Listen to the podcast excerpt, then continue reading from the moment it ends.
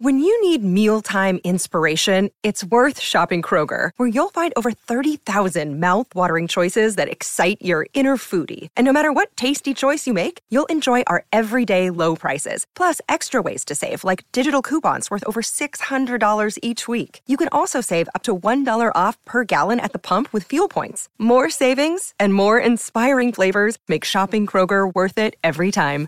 Kroger, fresh for everyone. Fuel restrictions apply. Look, Bumble knows you're exhausted by dating. All the must not take yourself too seriously and 6 1 since that matters. And what do I even say other than hey? well, that's why they're introducing an all new Bumble with exciting features to make compatibility easier, starting the chat better, and dating safer. They've changed, so you don't have to. Download the new Bumble now. Uh, Chris C says ensuring your PC is a must. I highly recommend it. Yes, no doubt about that. He also likes baseball card collector, investor, dealer Chris Sewell. Uh, definitely the go-to content right there. If you're not following this guy, you need to. He is he is great. Super nice guy. Been on been on Sports Cards Live a couple times with me. Really great guy. Chris all goes on to say anonymous or fake accounts have been around for many years. Shill bidding, especially these accounts, are hand in hand with yeah probably and Jeremy Foul Fireball says, I think Jeremy Lee only knows what I look like, but I don't sell. I do know what you look like because we met, and I know you don't sell. Foul Fireball. Hobby Champs. Yeah, Hobby Champs is one that I don't know who he is, but communicate with. And, uh, but, you know, if you're har- Hobby Champs to me is, is harmless. So I don't, you know, don't need to know who, who he is until you start causing trouble. That's, uh, uh, maybe you do cause trouble and I just don't know it. And Bob, Bob Boozle wants you to reveal yourself. All right, let's let's go on to the next thing. Too much of a good thing. This was another topic that that interested you. I'd like you to uh, take a moment and just talk about what you mean when you say too much of a good thing.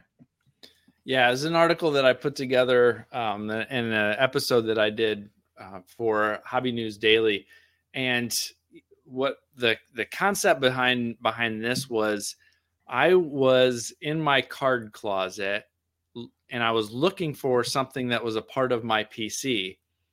But it took me like literally an hour to look through the boxes and binders that I had in there to find it.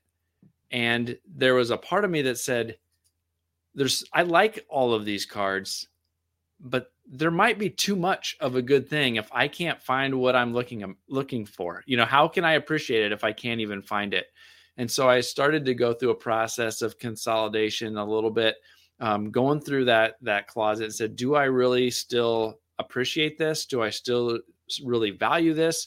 Or are there things that I can do to to maybe thin things down a little bit and and have a, a more consolidated co- uh, collection of things that I appreciate? And it's not, when when some people talk about consolidation, they're talking about going down to 40 or 50 cards or something like that, or a single two row box. I'm still talking about tens of thousands of cards that I want to have as as a part of my PC. But there were things like multiple complete sets of of you know multiple copies of a of a set from the 80s or the 90s and it's like i probably only need one of these right and so i was able to thin down dozens of of sets that were kind of duplicate sets that i had um, same thing with some of the singles that i had multiple copies of some singles I had some sealed wax that I didn't really need anymore. And then I still had bulk. You know, there were there were a lot of cards from my youth that were extras and doubles and triples and um, junk wax era type things that I had multiple monster boxes going on, and and I really didn't need them, right? So I was able to thin things down to uh to be able to find the things that I'm looking for in my PC. And so yeah, it was kind of this idea of hey, I love these cards and I love cards, but it's sometimes possible to have too much of a good thing. I think that's a really good bit of advice. I, I'm I take it seriously. I think a lot of people. I think it's probably resonating with people because, you know, you have your collection, and I know personally, I don't go through it. Reg, I don't make sure I see. I, I set eyes on every card in my collection every month or every couple months. So, and it can your collection collections can get out of hand. So if you can't even find the card that you want to look at to enjoy owning it maybe that is too much of a good thing. And then it comes down to what is right for each person. it, you know, it's like I always say, you know, whatever significant money is to you, you got to consider the investment potential or the return. I same thing goes with this. Whatever is the right amount of cards for you that you can keep a mental uh, just control over. You know, maybe for you it's twenty thousand. Maybe for the two row box guys it's a hundred, and for me it's in that two thousand range. That's literally my range, and I'm comfortable with that, and I kind of know where everything is.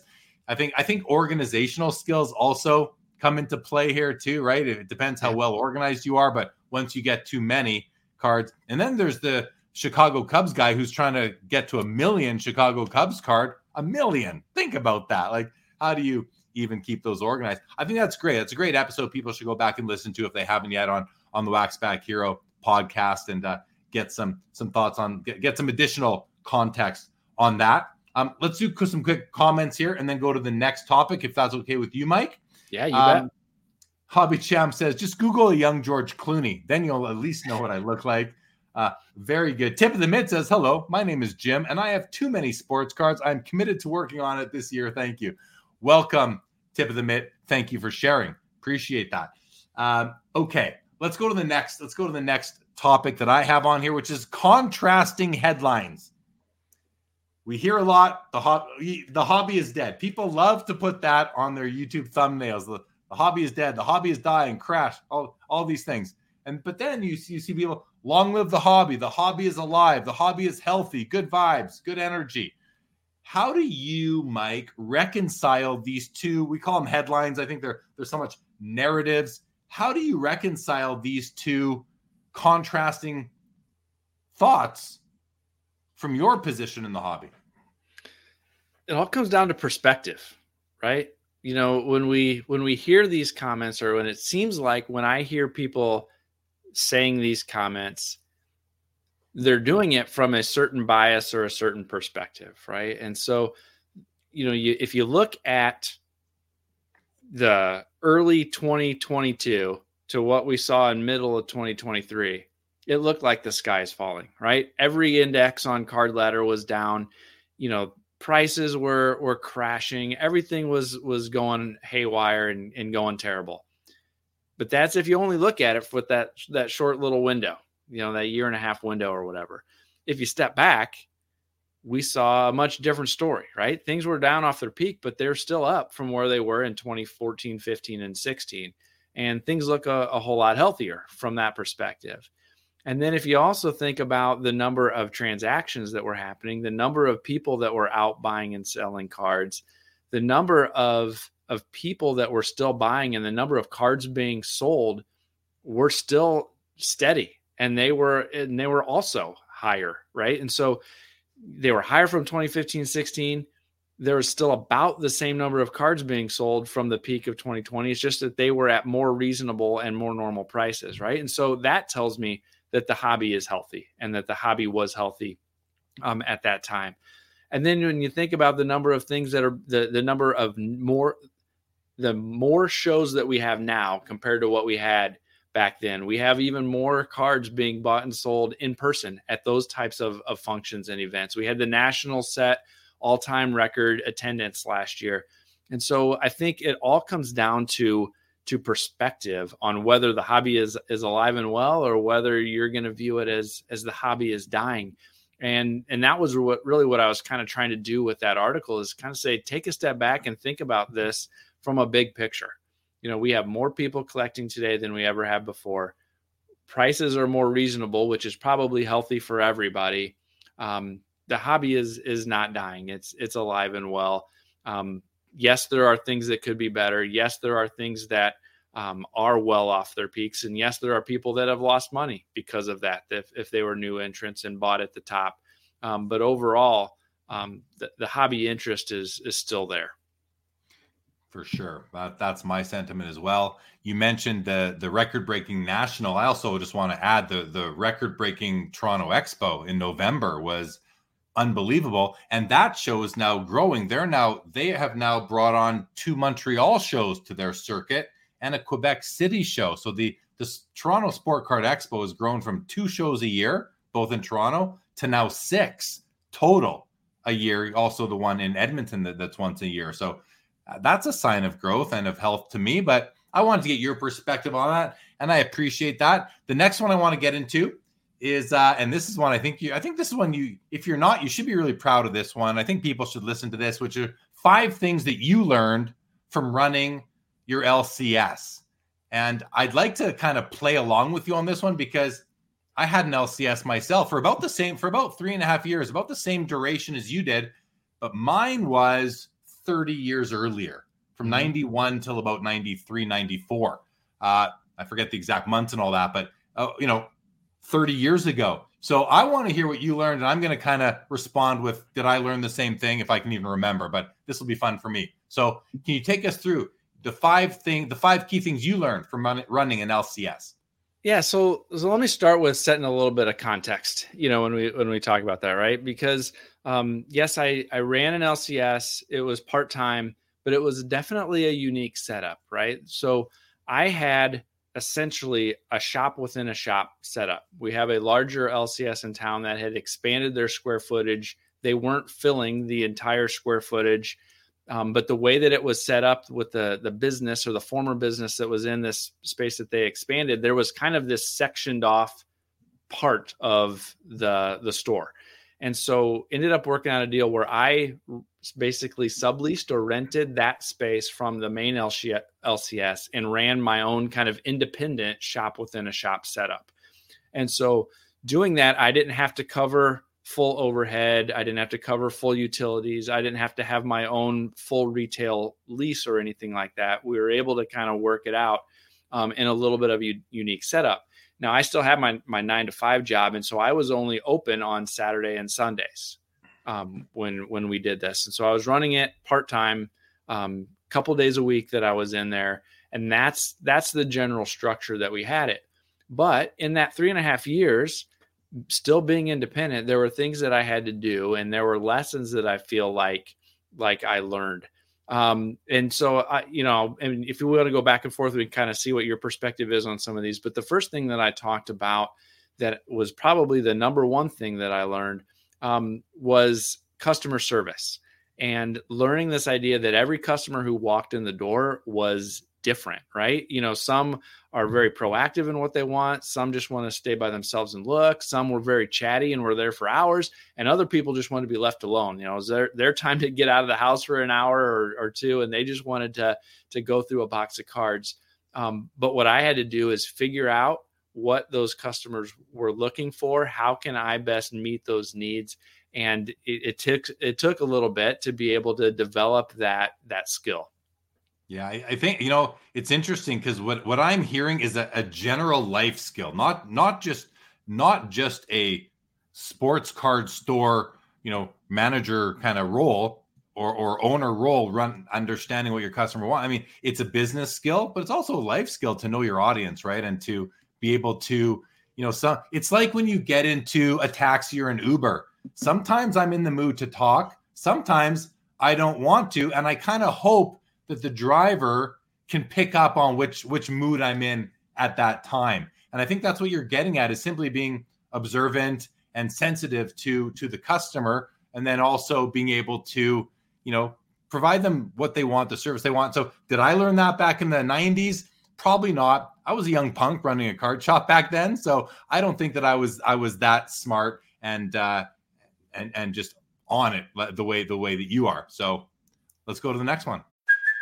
Hey, it's Kaley Cuoco for Priceline. Ready to go to your happy place for a happy price? Well, why didn't you say so? Just download the Priceline app right now and save up to 60% on hotels. So, whether it's Cousin Kevin's Kazoo concert in Kansas City, go Kevin, or Becky's Bachelorette Bash in Bermuda, you never have to miss a trip ever again. So, download the Priceline app today. Your savings are waiting.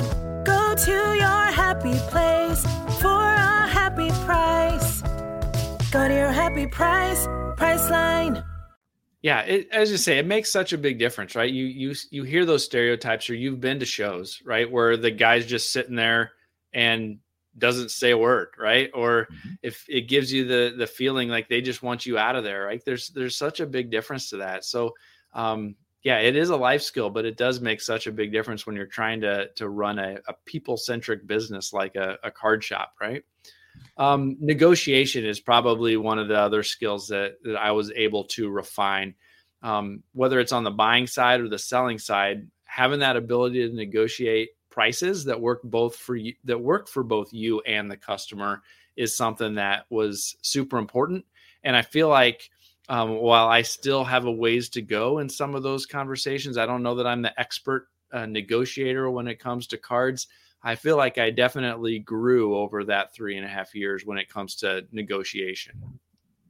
Yeah, I mean, another life skill, and so you know whether it's you know salary negotiation or buying a car or buying sports cards at the card show, negotiation. It's also like I guess it's a skill, but it's also fun, you know. And not everyone wants to negotiate. You know, you mentioned some some card shops. You walk in and they don't even say hello to you. That goes for some businesses. You can have if you are a, someone who sets up at a card show amongst other vendors and you are not one of those people who sits there with their mm-hmm. eyes on their phone or the newspaper look like you know back when that one and someone to come to your table if you don't even look up or say anything it's it's it's kind of awkward like i will go to a card show and i will go from booth to booth and there'll be people sitting behind the table and they see me and sometimes sometimes they will actually perk up Sometimes they will say hi. Sometimes they will stand up and say hi and greet and greet me uh, or whoever. Sometimes they do the complete opposite. They just don't want to. It's like you're inconveniencing them. I don't understand what you're doing at the card show selling. So there's, I think it's like you're talking about negotiating, but it's also having a a presence and just being like, this is this should be social. This is a fun. It's a you know there, there's a comment in the that came through. Uh, and it's right here from Michael. He says, if you're a hobbyist in the truest sense of the word, your hobby will never die because it's just a hobby. I take it to the next level. It's a lifestyle. The hobby is is life for me. So, uh, you know, it's like if I want to enjoy my life and I want to enjoy other people in my life, most of that is is the hobby. I, I better be willing to talk to people. So, any any response? And then let's hear number three. Oh yeah, no, I I mean I, I think that's dead on. I mean that's that's part of the reason that we do this, right? There is personal enjoyment and satisfaction, but the people is is such a big reason that this can be so fun. The community that we can we can develop, the relationships, um, the friendships. Yeah, 100%. relationships are huge. And, and, that's why going to shows is so important because we take these virtual relationships and friendships into the real world, into yep. real life, and we can actually have a meal together, walk the aisles of the card show together, uh, get a feel. Yeah, I, I, I love I love the community. I, lo- I love it. Sorry, please continue. Oh no, that's yeah, that, that's that's it.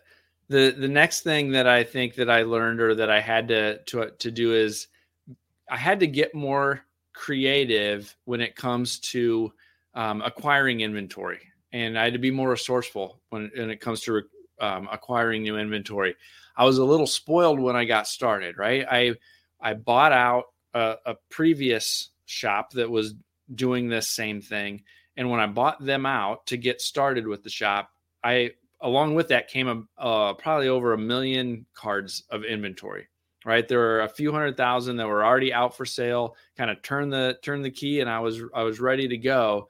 But there was about a million cards of back inventory that was just sitting in boxes in the guy's garage and and at the shop um, in the back storage room.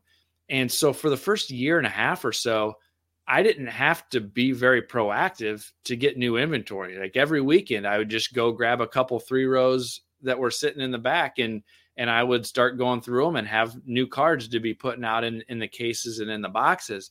But after about a year and a half, that I got through all of that and it started to dry up.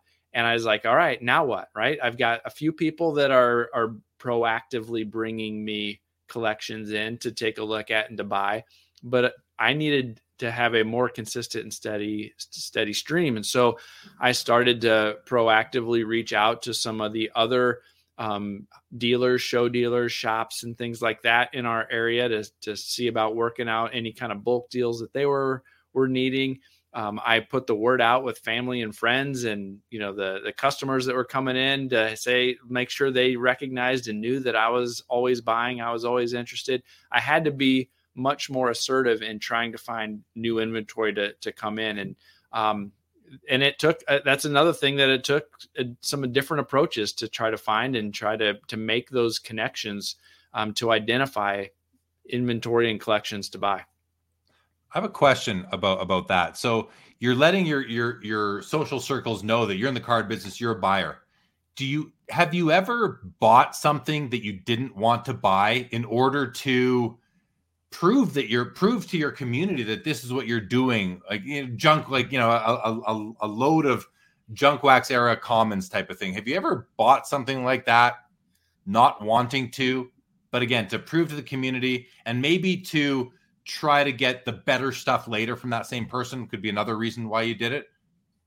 Yeah absolutely. Yeah there's there's definitely been deals that i i took advantage of I, uh, I shouldn't say that way. I went through and bought with the hope that there would be future deals that that came down later right? You know whether it's from this is the stuff that i'm looking to sell now i might be interested in moving these other cards later you know let's let's start with this or um you know and i know that because of some of those things um it led to yeah my brother mentioned that he sold you some cards and so i had some stuff and so i i I brought mine in, and that that guy's stuff was was way better, right? Or you know, it was going to be a, a, way better purchase for me.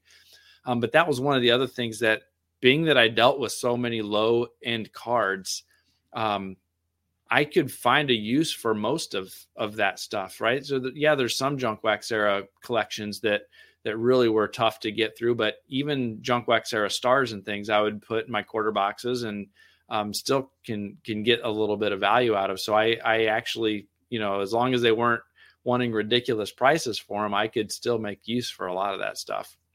Right. I think that's a great great bit of uh, advice. Or one of the key things you learned was how to get creative to acquire inventory. Back in the early '90s, when I had my shop, there wasn't the challenge didn't exist because people brought stuff in all the time.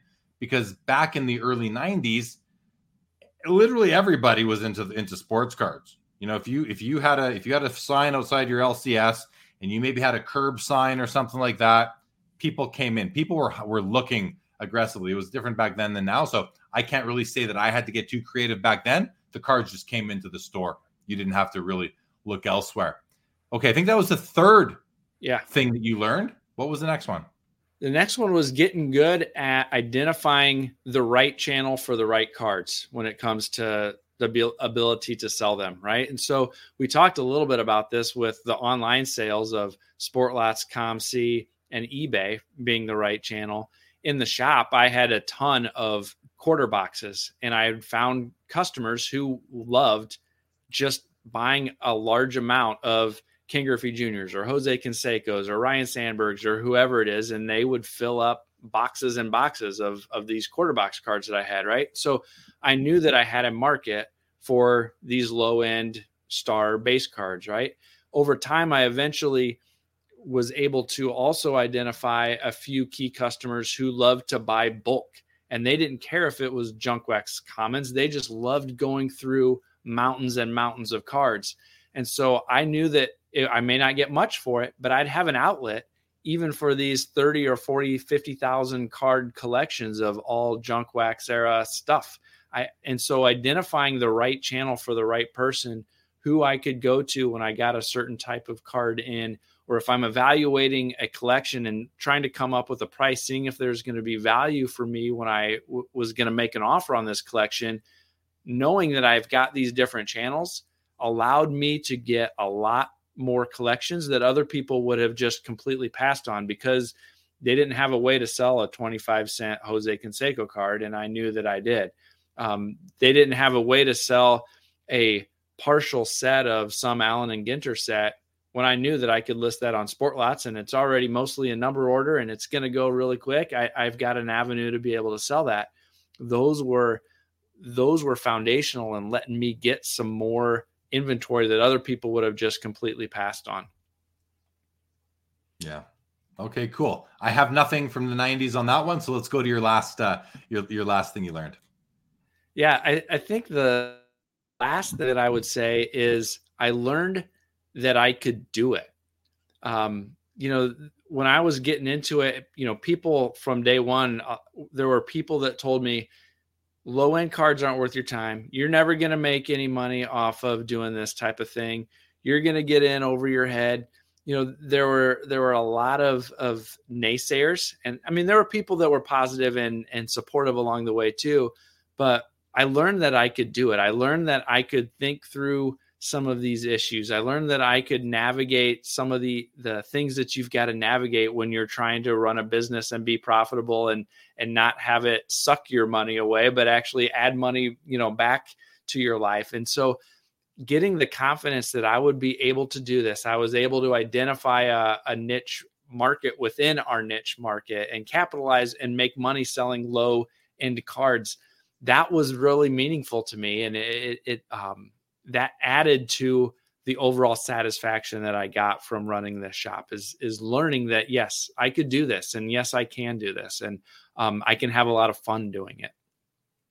That's a good one to learn. So you are having you had fun doing it. You wrapped up the shop. You are no you no longer have your LCS. You recently closed that business. Why? Yeah, so there's a, a couple things. I think primarily, um, you know, as I mentioned, I started this in mid 2020 in the midst of COVID when many things were shut down, right? And so for the the next three and a half years until pretty much the end of 2023, I was working my day job Monday through Friday, and I'd spend Saturday and Sunday afternoons at the at the shop. And so I was essentially working seven days a week. And yes, it was fun, but it was still, you know, taxing, right? There were still demands that were put on my time to be able to do that seven days a week for three and a half years. Um, and, and then as my kids are getting older, there's more and more activities for the kids. There's there's things that that my wife and I want to be able to do it was kind of like I it was a it was a good run. I had a lot of fun. I made some money at this, but I'd like to kind of get my weekends back and get a little more margin and balance in my life. And so pivoting back to selling online only instead of having the the physical shop as well um, was a decision that I made, you know, last fall and kind of got things wrapped up so that I'd be able to have a little more margin and um, spend a little more time with the family and not have that weekend commitment every weekend is like I said, it was a lot of fun to do for three and a half years. And um, I'm, I'm glad I was able to do it, but having those weekends back now for these last couple months has been, been kind of nice. Yeah. Well, congrats on, on, on doing it, proving you could, seeing it through and making the decision to, to close it up and move on to other things. I think that that takes some guts as well. So kudos to you for evolving in your yeah. hobby experience back in 94 or so when when i closed up my store it was because i was just busier and busier in university and you know building go, going for dealing with education and i just you know study i didn't have time to run the business as well it was, it was really as simple as that. i didn't have i didn't have the internet to to go to there was no internet back then obviously but um that was that that was that was that was our reasons for for closing up back then okay Let's go to some comments. We've had some great stuff come through. First of all, uh, Orlando from A Collector's Dream has joined the show. Orlando, good to see you. Welcome. Brett Miles said, too much of a good thing and what's right for you. Great comments. Took me many years to figure out what really connected me in this hobby. And I know Brett, and uh, Brett's a great hobbyist. Uh, Bob Boozle said, the hobby consists of midichlorians, I think, a microscopic life form that resides within us all. Use the hobby for good. Great advice, Bob Boozle. Use the hobby for good. Good evening to Stukes, who's joined us. Welcome to the show, Stuke. Good to see you. Bob Boozle says sports cards are a lifestyle for me and a nightmare for my wife. I wouldn't have it any other way. Good on you, Bob. Best of best of everything to to the wife. Uh, Dan says my wife sees my card collection as her way to make some quick money after I croak. I mean, right? There's there's value in, in a lot of these things. Uh, Brett Miles says, geez, I'm just getting misty eyed with all the feels, thinking of all the great aspects of this hobby, the chat boards, great people, monthly shows, moments where I picked up great PC items. Seems like Brett is reminiscing as he's taking in sports cards live tonight. Uh, he also says, This hobby is fantastic. I lean into it for the positives. The negatives is just noise I filter out. I control my enjoyment in this hobby the hobby does not control the way I enjoy card collecting. I think that's a great attitude, and uh, and it takes something to be able to do that too, Brett. So kudos to you. And then tip of the mitt says the hobby is so much different now than it was 30 years ago. Better in some ways, worse in others. What are your thoughts? let's start with you, Mr. Mike Sommer. What are your thoughts on tip of the mitts comment here? Yeah, I, I would agree. I think it is better in some ways and, and worse than others. I think um, the internet has given us so many more opportunities to find the cards that um, we're looking for for our, our collection. It's it's no longer about just what happens to show up at your LCS or at a show, but um, we have so many more opportunities to find the cards we're looking for that that we didn't necessarily have 30 years ago and that same same perspective i think when we talked about the the whole idea of a hobby community and friendships and relationships the, the internet has given us that opportunity as well you know the all of the people that you've had on your show that i've had on my show us having this conversation right now and, and having an interaction and a chat with everybody that's watching that wasn't possible you know that much that much longer ago along those same lines though i think it's it's also um, on the flip side, there's been you know additional scamming opportunities that have that have come up that we have to all be more diligent and vigilant um, and, and aware of. And I think that is is one of those those flip sides. But um, overall, from my perspective, I think um, you know things are much more positive than they were before. I'd say the other thing is, and I know that this is a some people have have different perspectives on this, but I think one of the things that is worse than 30 years ago is personally, I liked when we had multiple manufacturers making cards for multiple sports, and we had a lot more competition um, when it comes to the cards that we were buying. And so I, I, wish that we were back in that world where we had multiple manufacturers making cards. Um, and so that'd be one more thing that I'd say maybe you know I wish was a little bit different or more like it was back then. Yeah. Yeah, I, th- I, think you know the the biggest impact on change in the hobby has been the internet, the whole global economy thing. Tip of the mitt says right here. First thing on my mind was the internet as well. And what it what I I think here's a way to kind of bring it all back in, in, in one succinct sort of thought, at least for me, is back then a print run of ten thousand was very very rare. only ten thousand Stanley Cup holograms were produced, or only 10,000. Uh, what I forget the baseball insert, the real night elite, Donruss yeah, elite, or yep, something like that. Yep. Only 10,000. Oh my God, I got to hit one of those. You know, the Lombardi trophy that came out in Pro Set football. What was that number to? 20,000 or 10 or 20,000? Like that was, that was rare. Nowadays, one of ones, not so hard to find the one on one you're looking for with the reach that we have. So to me, a, a 10,000 was really rare. And now a card out of 10 is not all that hard to find. I think that that kind of sums up a, lot about where the hobby has, has gone. Uh, any response to that, Mike, before I move on? No, I, I think you're right. I mean, it's that's the uh, the production levels are are not necessarily what I want to go back to when I talk about multiple manufacturers. Um, but at the same time, um, you know, I, I think there is something to that, you know, where where what was once rare is is would be laughed at now when we think about it being rare. It's like if if they there are people who have said, you know, in, in my chat and elsewhere that they need to hand they, not hand they need to serially number everything now. Well, if they serially numbered base cards, Topps baseball, upper deck hockey, Prizm basketball, whatever, I mean, these are going to be in the tens, if not hundreds of thousands. It might do more damage than good for base cards. Maybe the maybe the the request should be, you know, serially number everything except for the mass produced base cards. Any parallel, any insert, number those. I'd be I'd be more okay with that. Uh, but yeah, it's uh, it, it is the volumes back then were completely obscene. But not only that, when I'm talking about 10,000 being rare and hard to find, not just because they were needle in the haystack to pull, but also because you were limited for the most part to your regional card shops and card shows. There weren't even trade nights back then. So, at least none that I was aware of. So, yeah, really uh it, the the hobby has changed so much, but the world has changed. I think it's it's all it's all related to that. Um, okay, let's do some comments here again. Uh, Dan's Vintage says Mike has gained a ton of respect in the hobby for how he has carried himself and communicated about his experiences. I don't think I've ever heard a, a bad thing about you, Mike. You're you're just a, a very pleasant guy to, to talk to and interact with. So uh, thank you for coming on tonight with me as well. Brett Miles says online buying 100% changed my approach to what was possible in this hobby.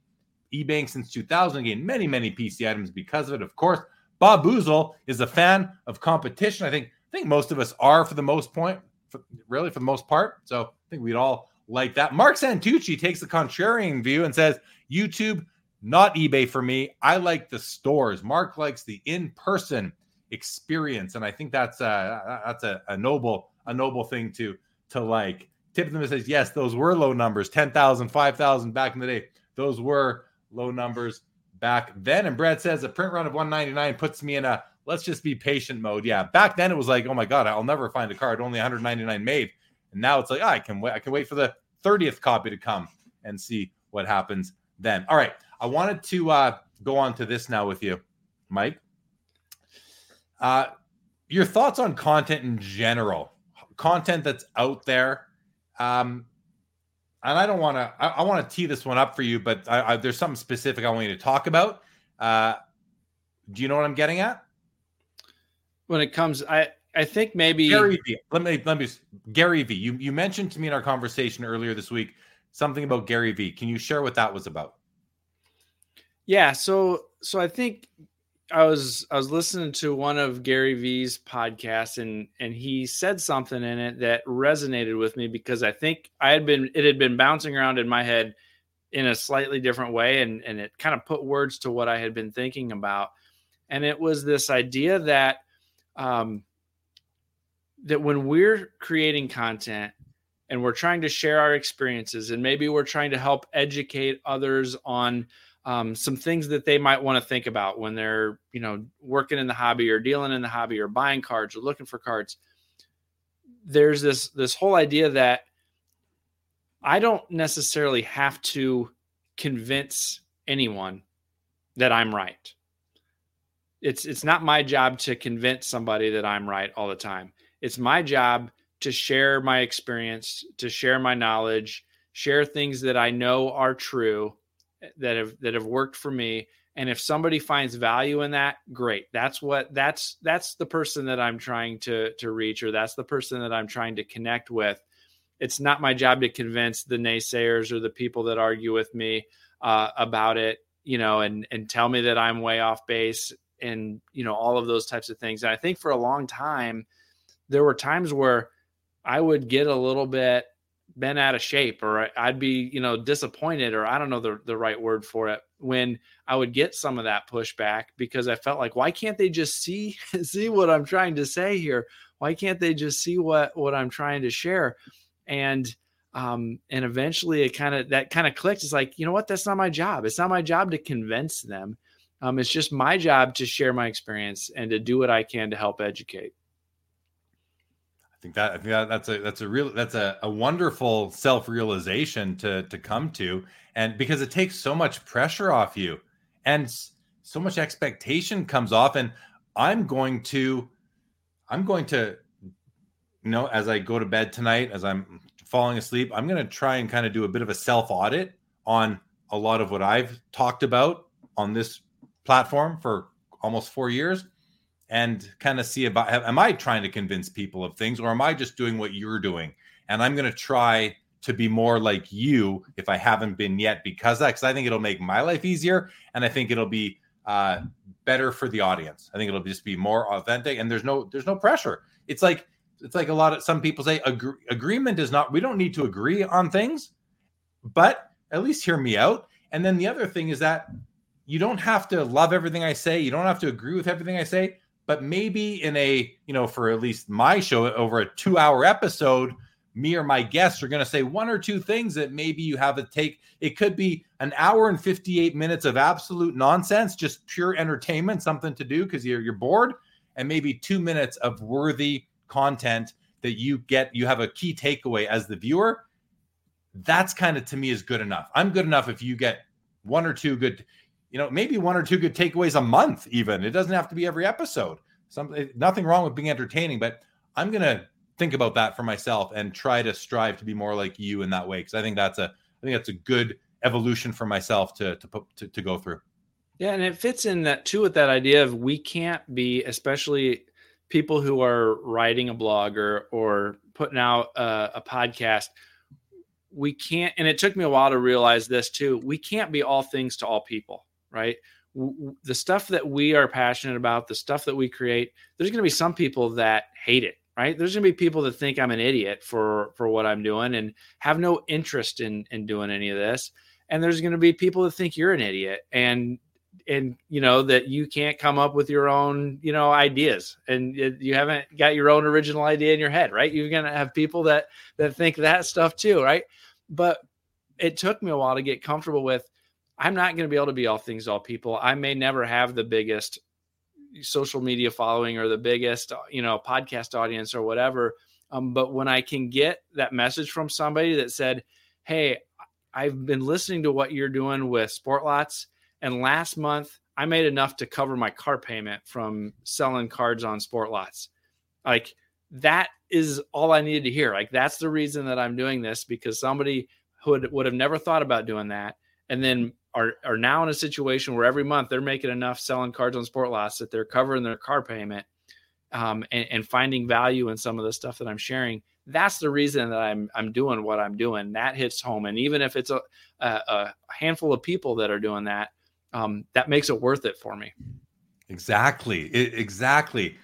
That makes it worth it for sure. I, I go through the same thing. You know, I'll do I'll do an episode and the next morning I'll wake up and I'll go through, you know, my my DMs and I'll someone will say, you know, last night's episode really resonated with me, or, or your guest was awesome, or whatever it is. It's like that one that one message is okay. One person found it valuable, useful, interesting, educational, whatever was, inspirational.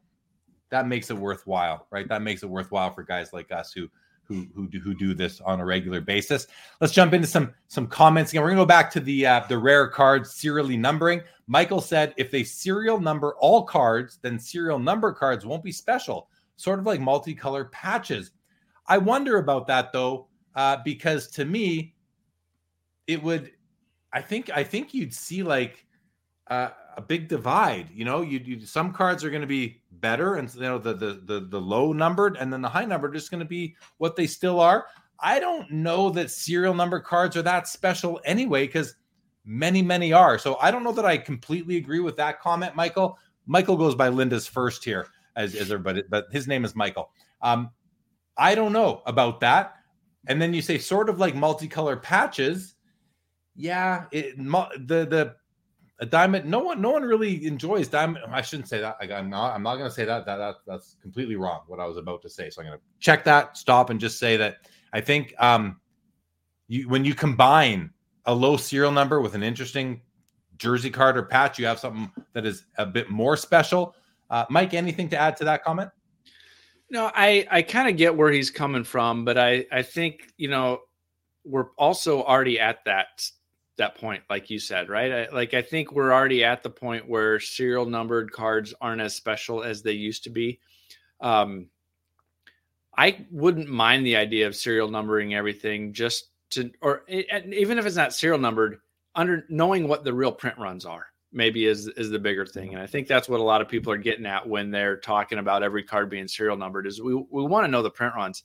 I think for some things like you said it could it could be worse, right? Because we'll know that, yeah, there really are, I don't know, a million of every Topps flagship baseball card out there.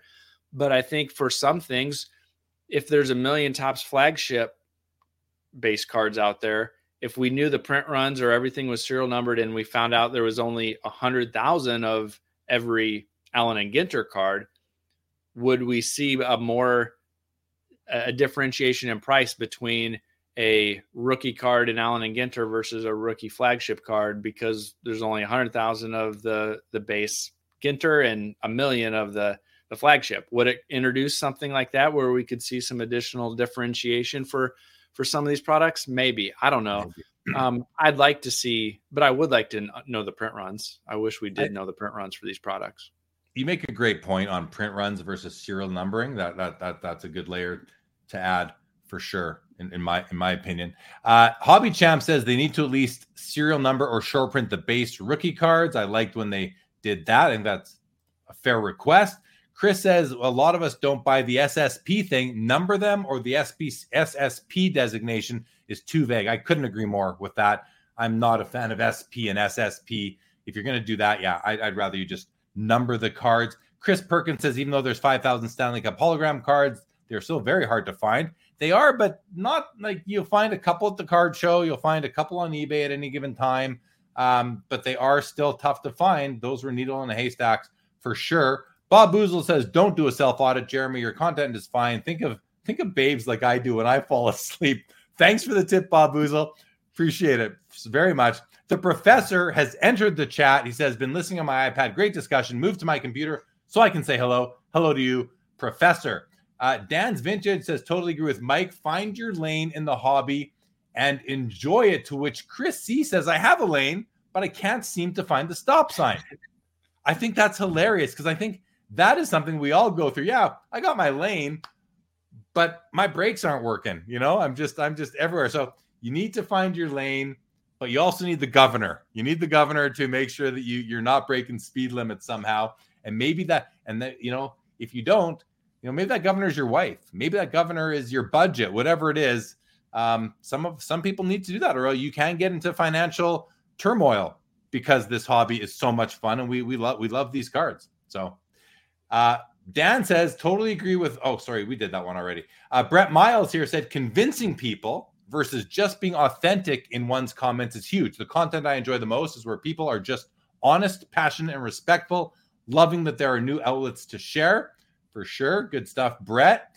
Uh, the card hunter has joined us, has enjoyed the insight and conversation. The journey is often better than the destination. And I mean, that's what life is about right there. That's why I said earlier, Mike, I have, I love those 10, 15, 20 year hobby projects mm-hmm.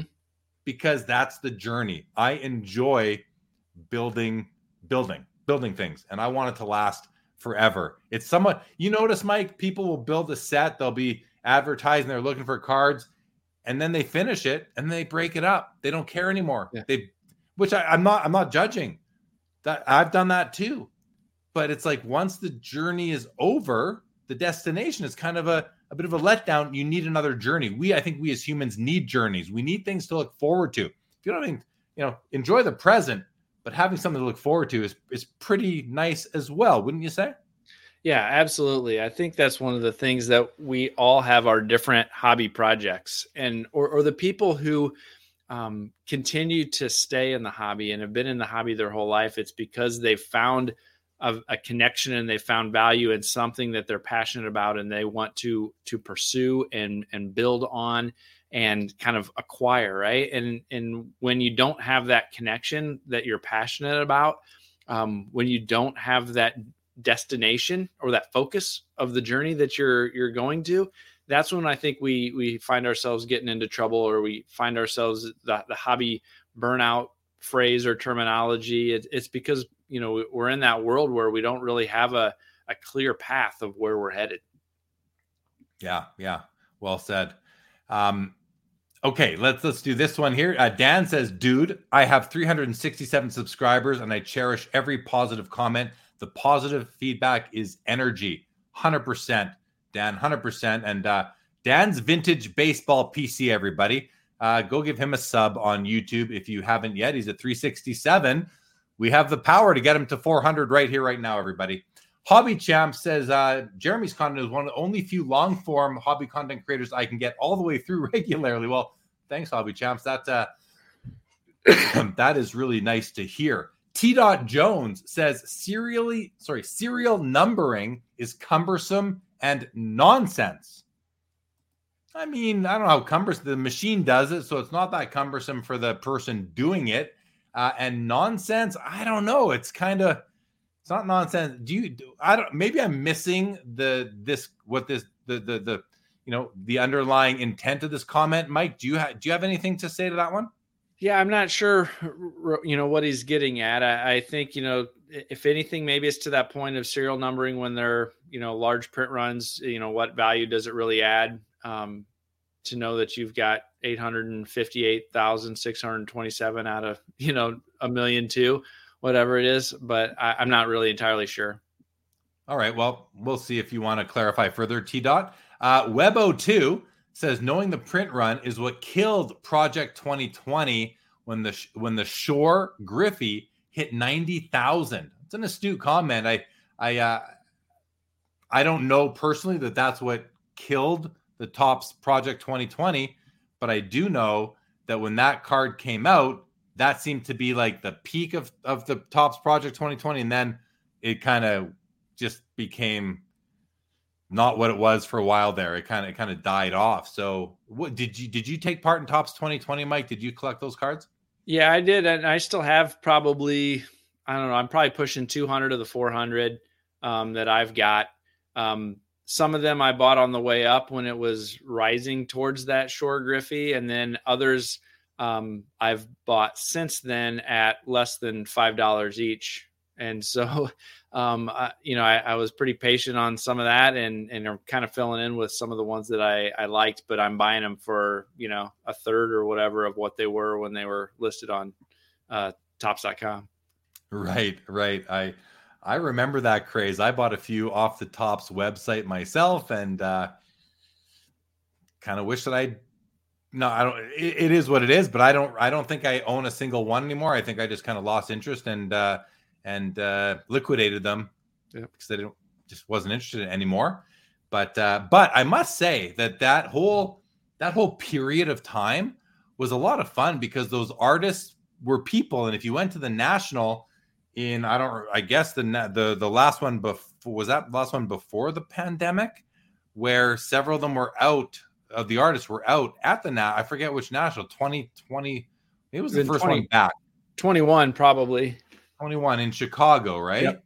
Yep. yeah must have been that one I remember being at some events where some of the artists were actually at the events and you got to meet them and see some of their other art and that was kind of cool and I think I, I, think they brought some new people into the hobby by virtue that they had their own social media followings at that time. I don't know how many. Maybe maybe it's uh, maybe it's only you know five people that that, that stayed in, but at least uh, there was more exposure. So that that was pretty cool, guys. Let's welcome Brandon DeSantis to the show, first timer from Canada. Brandon, welcome to the show. Thanks for letting us know you're here, and uh, and yeah, welcome, welcome to the to the chat on Sports Cards Live here. Mike, we're getting to the we're getting to the finish line here. There's still a few things that we didn't get to, but there's one that I think you was you were passionate about. So we're gonna uh, dedicate the next two or three minutes to it, which was really was how can we help new entrants into the hobby? How can we help them kind of wade through the noise and figure out how to approach the hobby that that would be the most effective for them? share your thoughts with us on that topic, please. Yeah, you know, as I as I at the very beginning of our conversation, I talked about the inspiration for waxpackhero.com and one of those first things that I wanted to do is say, "Hey, there's so much that had changed from when I collected as a kid to what it was like collecting in 2015. Wouldn't it be nice if there was a way that other people who were returning to the hobby and in a similar situation that I had just gone through would be able to to figure it out a little bit easier or a little bit quicker? And that's why i started to create that content. And i think we're in this whole nother phase of that that we've seen over the last three years or so right there's there's i talk to people all the time now who have come back to the hobby or getting back into the hobby or maybe they collected it as a kid but um, they don't collect anymore, but their kids now are getting to that age and they remember collecting, but they don't know where to point them because, you know, this is a completely different world. And so I've been thinking, I don't have the answer for this, but I've been thinking a lot about it is how do I, how do I create the content that can help educate these new and returning collectors on some of the history of the hobby, some of the things that we have seen over these last few years that seem like brand new big like ordeals, things that are happening for the first time that we're never going to be able to overcome it. But how do we help see that no, this has happened in the past and we were able to overcome it, or the community was able to overcome it and, and get past it? We've seen rising and falling prices. We've seen manufacturers come and go. We've seen the the types of cards or prospects or whatever it is um, that people are passionate about um, ebb and flow and, and fall into favor and get out of favor. And I think about how can I help bridge that education gap and help some of these new entrants that we've seen over the last few years get up to speed so that they don't maybe make some of the same mistakes that I made um, in the past or or whatever. And um, and it, it kind of gets to I'm going to do what I can to to write. I'm going to do what I can to talk about some of these things on the podcast. But I think more voices with a focus on education and less voices focused on buy this card. This is the next hottest card. Go to this. Look at me at this show whatever it might be that is um, you know some of the content that we see out there um, that doesn't really do much to educate i feel like if we had more voices trying to educate we'd be all a little bit better off and some of these new entrants coming into the hobby would be um, would be better off in the long run so i feel like i feel like we do have a lot of that but it's just on a they just don't have the the reach the uh, the marketing behind them to reach the people who you're speaking of because i mean there is there is i don't i don't know if lots is the right word but there are content creators out there who are offering their experience you you you among others their experiences uh, their tips for how to do how to do this or that better in the hobby what kind of supplies to use how to how to what to take to card shows. You know, we do see these things. I think a lot of content creators do offer it, but maybe they're not the first content creators that a, that a new entrant finds when they go searching on the internet for tips and tricks. So I don't know if the answer if the if the solution is is feasible without having a staff. Think about one of the most notorious content creators, Geoff Wilson and Sports Card Investor he's literally at probably the first content create the first thumbnail you see on YouTube if you're new and you type in sports cards. I'm guessing that that you know he's gonna be one of the first ones you're gonna see. And but he's got a team. He's got a whole team working there to help with SEO and just really to exploit the tools, the, all the social media platforms. So is the solution feasible in your estimation? Yeah, I, I, I mean that's a great point, right? There is a lot of educational content that is available. There are people making great that have great YouTube channels um, that are education based. I think you hit on it though. I think that distinction is those aren't necessarily the channels or the the creators that some of the newer entrants see at first or even know what to look for or know what to search for to to get educated um, and, and i don't know that's the thing is is it feasible? Yes i think it's still feasible because um, it doesn't have to be on day one. It, it's more like how can we help people understand that there is more to to learn and then get them in that direction where they can find those additional um, resources to learn. Um, but yeah i mean i think i think you're right. You know there's there's a reason you know and some of those people are are entertaining and and to some extent that's what people are looking for, you know, first too is is to be entertained. And so, um, like I said when we started, I don't know the full the full answer on on how to make that happen. I just I, I I hoped though to be able to find a way that we can connect more of these folks with those resources that are available when they get to that point where they want to um, learn a bit more about the history of the hobby, some some good ways to approach collecting, um, some alternate ways to approach collecting that type of thing. Yeah. Yeah. I mean, it's, I think, I think, you know, to me, new entrants hopefully find content that resonates with them. Hopefully they they search harder and they don't just, you know, only watch one content creator, whether it be the first one they find or, or anybody else. Get a rounded sort of spectrum of of thoughts and theories and uh, just ideas, experiences for the hobby. I think that's uh, that's what what hopefully that's what what new entrants are doing, but can't really speak much more uh, to to it much more than that because I don't really know what what people how, how people are entering the hobby. Uh, we're gonna wrap. We're gonna wrap up here right away. I'll go to some more comments that have come in, Mike, and then we'll get final. And I'll ask the chat guys, get your final comments in. Tell Mike how much you've enjoyed him on the show here, and uh, we'll get through those and then we'll get Mike's final comments, and we will wrap. We will wrap up, I want to say hello to Chad Shipper, late to the party. Can't wait to replay the show tomorrow. Chad, thanks for dropping in. Good to see you, buddy. Uh, Michael here says, I can't help singing Wax Pack Hero in my head like Jukebox Hero. Yeah, I, I get that uh, for sure. T Dot says the current bid on the Gretzky 1979 O-Pee-Chee unopened case of 16 boxes with 48 packs each. I'm I'm, I'm uh, paraphrasing a little bit here. Uh, is it 2.58 million dollars Canadian on Heritage right now? Which I did the math. That works out to 3,255 dollars approximately per pack. Chris C says, in my opinion, no reason why hyped rookies should be worth more than Hall of Famers. I can get mint Tim Duncan rookies cheaper than Victor Wembanyama. And Chris, 100% agree with you. It, it's that instant gratification. What have you done for me lately? It's the way society is right now, the way the hobby is right now.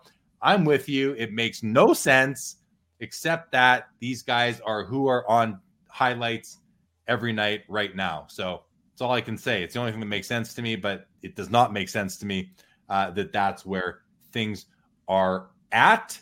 Uh, Mark San, where'd it go here? Mark Santucci, it just jumped around on me here. Well, he first of all, he says five out of five stars on the show. Thank you, Mark. Bob Boozle says Mike is thoughtful, hardworking dude. Makes me makes me look back, look bad. Eric Stefano, awesome show. Thank you very much. Eric, appreciate that. Mark Santucci says, All of my guys do videos on ways to buy cards for your interest, education, like what Mike said. Yes, Jeremy, you're right about uh, about others. Thank you, Mark Santucci. Uh, Brett says, New entrants to the hobby can sometimes see the shiny, expensive car and all of a sudden have unrealistic expectations. I appreciate a good grassroots conversation with newbies. Yeah, that's that's well said. A grassroots conversation. You just got to get them to listen to it and to get into the the conversation. Foul five ball. Good seeing Mike again. Good show. Thank you. Foul five ball. T Dot says all markets are rational. Michael says another great night on SCL. Thanks, Jeremy, and thank you, Mike. Thank you, Michael, for joining. Apologies for the comments that I missed tonight. Mike Sommer, final comments over to you, and then we're gonna wrap this thing up. Well, I just wanted to say thanks for for having me on. It was a lot of fun. I love getting a chance to talk through the hobby and, and the opportunity to go two hours and, and get into some of these um, topics a little bit deeper and have some back and forth. Um, it was a lot of fun. I really appreciate it. Uh, thank you for for coming on. This went this two hours went by super fast for me. Absolutely. Brett says fantastic episode. Love the conversation and the thoughts from both of you. Big jolt of hobby energy. Well, that's great. Peace out, hobby champs. Craig's cards. Thank you so much. Chris C. Thank you. He says, no, not all markets are rational. I gave an example why Duncan versus Wembanyama. Yeah, uh, they're not. You know what? Efficient markets are rational. The sports card hobby is not an efficient market. It's quite as I think it's quite as simple as that. Uh, but more to look into for sure. Thank you, Chris. Appreciate it. All right, guys, that's gonna do it. I will be back tomorrow night for the PWCC weekly hockey auction ending watch party and Monday night for MC Mondays Live, their focus auction, $1,000 items plus ending on their YouTube store, on their YouTube platform.